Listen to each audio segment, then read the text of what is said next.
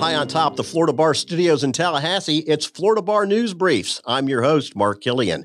Struggling with high turnover and poor recruiting, the Florida Public Defender Association wants to allow law school graduates to get to work early. Jim Ash has more.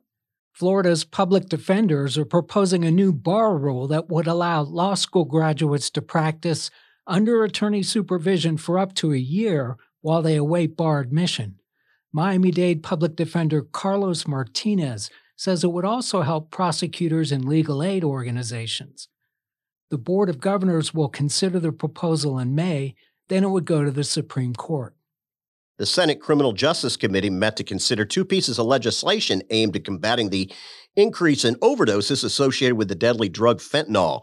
Our Patrick Fargason covered the meeting and has the story. Indeed, I do, Mark. Senator Jason Brodeur said his Senate Bill 280 creates a narrow version of law where fentanyl and heroin dealers can't be charged with second degree felonies for those users who overdose and live. The bill also specifically defines substantial factors that medical examiners can use in determining the cause of death in overdose cases. Brodeur says many medical examiners are not comfortable naming the substance that caused the death when multiple drugs are present. Additionally, the committee heard from Senator Tina Polsky, whose Senate Bill 164 looks to decriminalize fentanyl testing strips.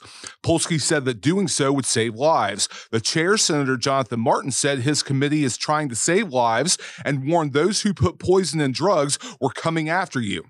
Florida's clerks are hard at work creating a statewide database of guardians and guardianship cases information as prescribed by Florida legislature last year. Patrick sat down with Pinellas clerk Ken Burke, who's spearheading the project.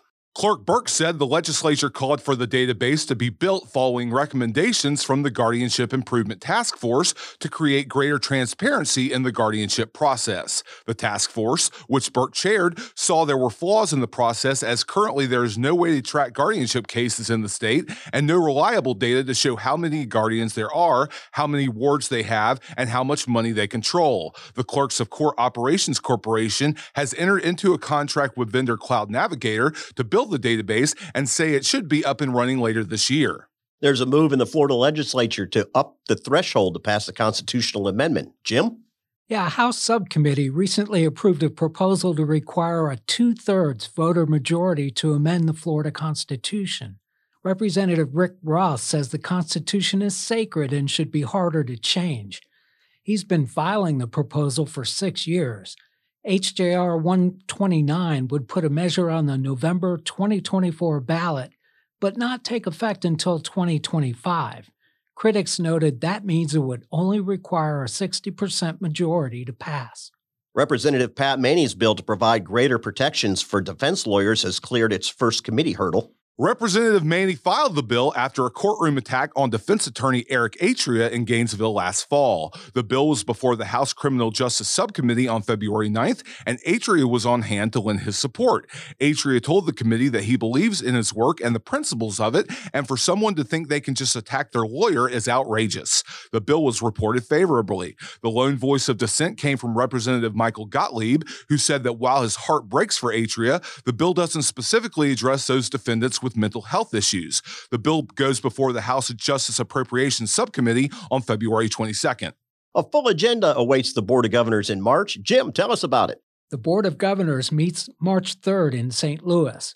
On the agenda is a Civil Procedure Rules Committee proposal to add a new rule 1.014 limited appearance attorneys. Also on the agenda is a Family Law Rules Committee proposal to add a motions to strike sham or frivolous pleading subdivision to Rule 12.140. It's based on a final report from the Supreme Court's Work Group on Sanctions for Sham and Vexatious Litigation. The Supreme Court would have a final say. To take a deeper dive into these stories and more, visit floridabar.org slash news. For Jim Ash and Patrick Fargason, I'm Mark Killian.